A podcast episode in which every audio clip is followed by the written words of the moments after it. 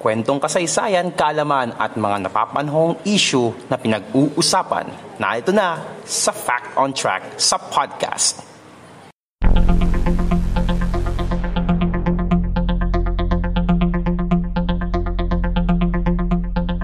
Fact on Track sa podcast.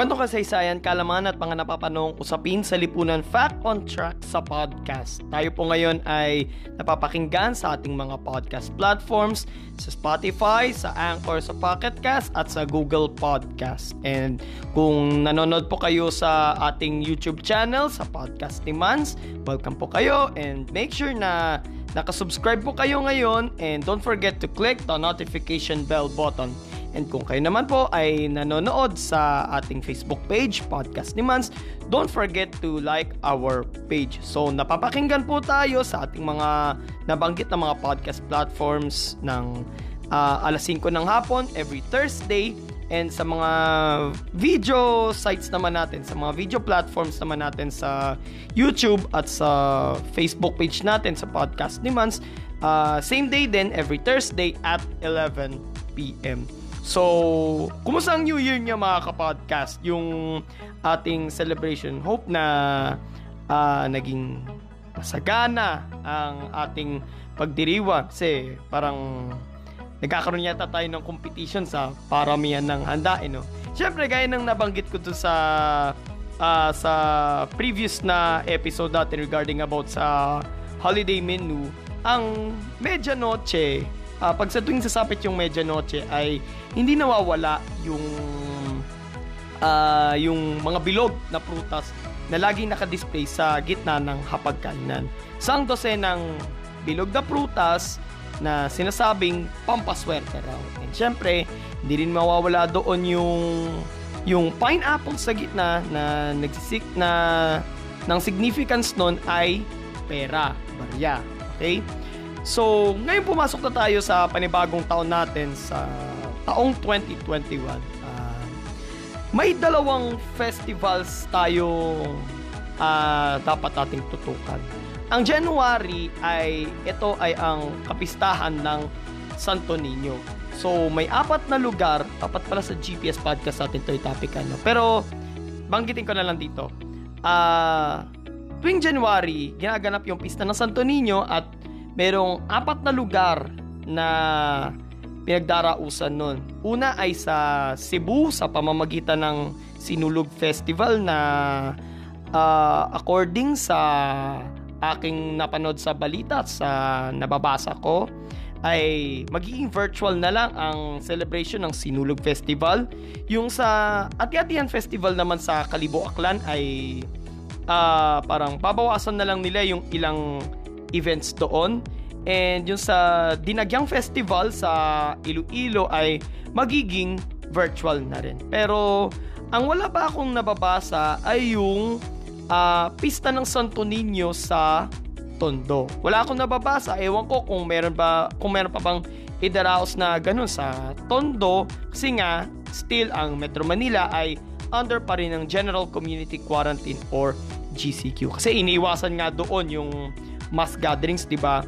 And then yung isa pa uh, na tutukan natin na, na inaabangan natin tuwing January 9 ay ang pista ng actually hindi siya pista eh. Uh, traslasyon ng itim na Nazareno. So, ito ang magiging series natin ngayong linggo sa Fact on Track sa podcast at gayon din sa GPS podcast. So, parang uh, iikot ang ating usapan patungkol sa kasaysayan ng itim na na sereno.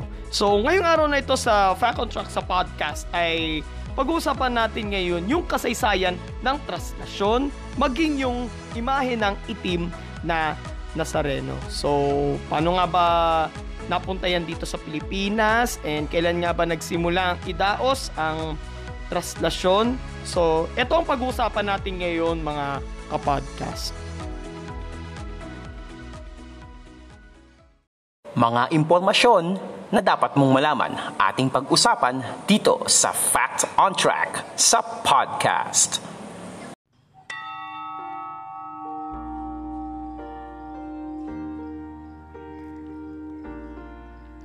Translasyon Isang paggunita na ginaganap tuwing ikasyam ng Enero. Ito ay ang tradisyonal na paglipat ng imahe ng itim na Nazareno mula sa isang lugar pabalik sa simbahan ng Quiapo sa Maynila. Maraming taon na rin ang nakararaan nang inililibot ang andas ng imahe sa buong Quiapo lamang. Pero mula noong taong 2007 ay nagsisimulang iprosesyon ang andas mula sa Quirino Grandstand pabalik ng Quiapo Church. Taon-taon din, libo-libong deboto ng itim na Nazareno ang always present sa prosesyong ito. Iisa lang kasi ang kanilang mithiin, ang mahawakan ang imahe o hindi lang basta mahawakan, hindi uh, mapunasan din yung image or mahalikan rin sa pag-asang gumaling sila sa kanilang mga karamdaman. Yung iba, pinupunasan ng kanilang mga bimpo at ipinapahid sa kanilang katawan o sanmang bahagi na may karamdaman. Inihagis nila ang kanilang mga bimpo sa mga kung tawagin ay ihos, yung mga yung mga mamang nakasampa doon sa andas, yung uh, parang nagbabantay doon sa sa image ng Black Nazarene para ipahid sa imahe saka ibabalik sa kanila. Karamihan sa mga deboto ng itim na Nazareno ay mga mahihirap. Iniuugnay nila ang kanilang mga sarili sa kahirapang tinanas ni Jesus habang pasan ang krus papunta sa Golgota. Ito ang ipinapakita sa imaheng pinoprosesyon.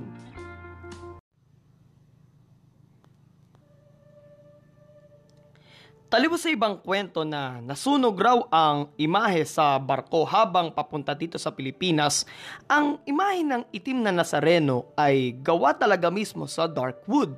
Ito ay inukit at dinisenyo ng isang karpintero mula sa dating imperyo ng Aztec sa bansang Mexico. May 31, 1606 nang dalhin sa Pilipinas ng mga paring Recoletos mula sa Mexico ang imahe ng itim na Nazareno. September 10, 1606 nang ito ay ilagak sa simbahan ni San Juan Bautista sa Bagong Bayan na ngayon ay Duneta o Rizal Park. Taong 1608 naman nang ilipat ang imahe sa San Nicolas Tolentino Church sa Intramuros. Sa isang papal bull na inilabas noong 1650, Kinikilala ni or kinilala ni Pope Innocent X ang masidhing debosyon ng mga Pilipino sa itim na Nazareno. Sa parehong papal bull din itinatag ang Cofradia de Santo Cristo Jesus Nazareno. Taong 1767 nang ipag-utos ng Noy Archbishop ng Maynila na si Basilio Sancho de Santas Justa y Rufina ang paglilipat ng imahe ng itim na Nazareno sa simbahan ng Quiapo kung saan nakalagak pa rin ito doon hanggang sa kasalukuyan. So, ito yung uh, unang beses na tinawag ang paglipat ng imahe ng itim na Nazareno papunta sa Quiapo Church. Ito yung unang beses na tinawag itong traslasyon. Okay? May nabasa akong article na ang sabi ay ay hindi talaga ito isang pista. So, hindi mo siya pwedeng tawaging pista ng itim na Nazareno, kundi ito ay traslasyon ng itim na Nazareno. Kasi, uh, yung pagprosesyon sa image ng Black Nazarene ay ipinoprosesyon habang pabalik ito sa kung saan siya nakalagak which is sa simbahan ng Quiapo. Maraming beses nang nailigtas ang imahe mula sa iba't ibang mga sakuna. Dalawang beses nang nasunog ang simbahan ng Quiapo noong 1791 at 1929. Dalawang beses ring nilindol noong 1645 at 1863 at maging sa pambobomba ng mga Hapon noong ikalawang digmaang pandaigdig noong 1945 ay nakaligtas rin ang imahe. Sa maniwala kayo sa hindi, ang orihinal na katawan ng imahe ang ipinoprosesyon sa labas. Yung katawan lang, pero yung ulo niya ay replica lang yon. So ang tanong, nasa ng original yung OG na ulo ng imahe? Ito ay nakakabit naman sa replica ng katawan nito na nakadisplay doon mismo sa simbahan ng Quiapo. Fact on Track sa podcast.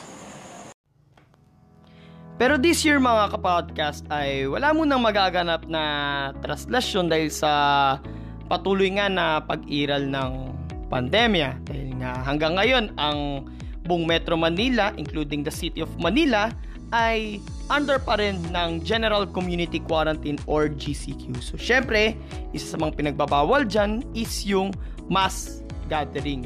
Pero yung yung pamisa para sa uh, itim na Nazareno sa January 9 ay alam ko meron pa rin yata yan eh. Paki-comment na lang sa ibaba. Meron pa rin yata yan pero uh, 30%, 30 or 50% yata yung pwedeng i-accommodate. Okay? Kasi nga uh, religious activities pero may mga health restrictions pa rin dahil nga sa COVID-19, ganon. Isa pa, naalala ko tuloy, yung radio broadcaster na si Ali Soto, may nabanggit siya na na kwento nga niya ay may ilan daw negosyante na gustong i na gustong nila na dumaan yung andas ng imahe ng itim na Nazareno sa tapat ng ng mga businesses nila, ng mga business nila dahil nga uh, para raw swertehin sila sa kanilang pagdenegosyo. But according to her, ay hindi mo pwedeng pagsamahin ang pamahiin at pananampalataya. And I prove her right. Tama siya. Ano nga naman ang uh, basis ng faith mo? Depende sa kung anong religion mo. Kung katoliko ka, kung Christian ka, or or Muslim, ganon. Nirerespeto ko rin naman yan eh. Uh, anong basis ng faith mo? Kung sasabakan mo ito ng mga superstitions, mga pamahay, mapamahiin. So, wala namang basihan doon yung yung faith. Kung sa science pa nga lang, eh, wala nang batayan doon yung mga uh, pamahiin, eh, yun pa kayang uh, faith na pinaniniwalaan mo. And isa pa, uh, kada taon, kapag kami nagaganap na traslasyon, uh, automatic na yan. Suspended lahat ng pasok sa schools at saka sa mga government agencies sa buong lungsod ng Maynila. Okay? So, suspended. Kasi, paano ka nga naman mapapasok? Eh? Paano ka nga naman papasok? Eh, uh, tingnan mo naman yung situation eh, parang halos lahat yata ng daan sarado na. Lalo-lalo na doon sa dadaanan ng ng andas. But unfortunately, ano po, hindi maiwasan na kapag kami nagaganap na kagaya nung traslasyon, eh, meron ding mga parang mga nagaganap na hindi maganda. Gaya na lang ng mga tulakan, ng mga balyahan kasi nga siksikan nga doon eh. Lahat gusto makasampa sa andas eh. Naka punas ng bimpo nila, gustong mahimas yung ano, yung imahe ng itim na Nazareno.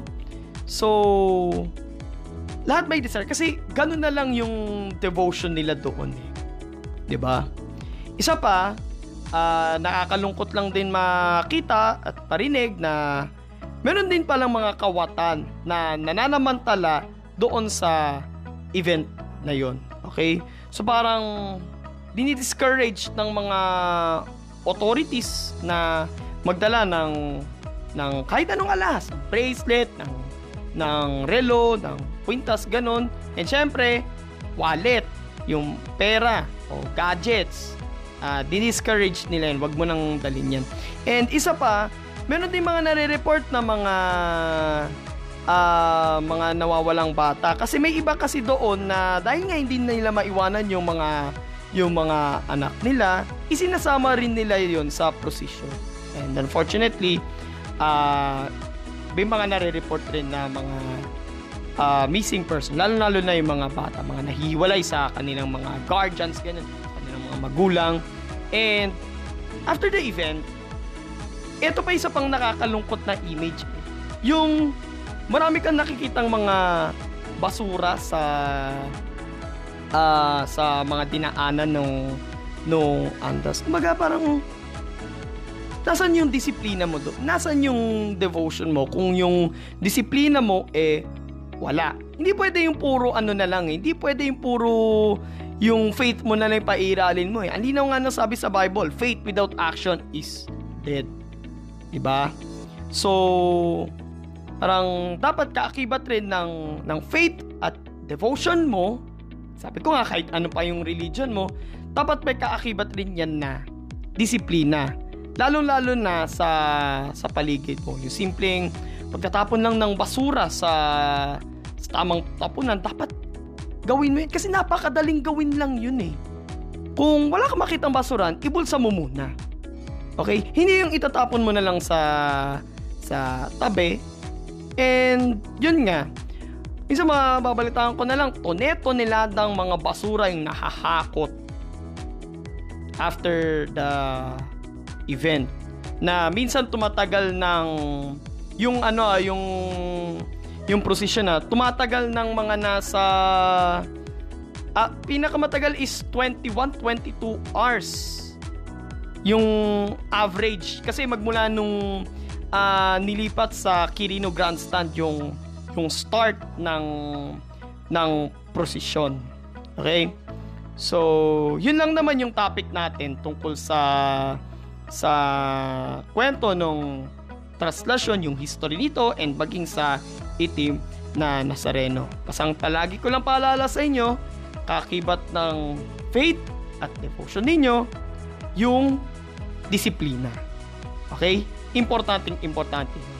So bukas sa GPS Podcast, pag-uusapan naman natin para sa ating serye tungkol sa uh, itim na Nazareno ay pag-uusapan naman natin ang sentro ng itim na Nazareno which is sa Quiapo.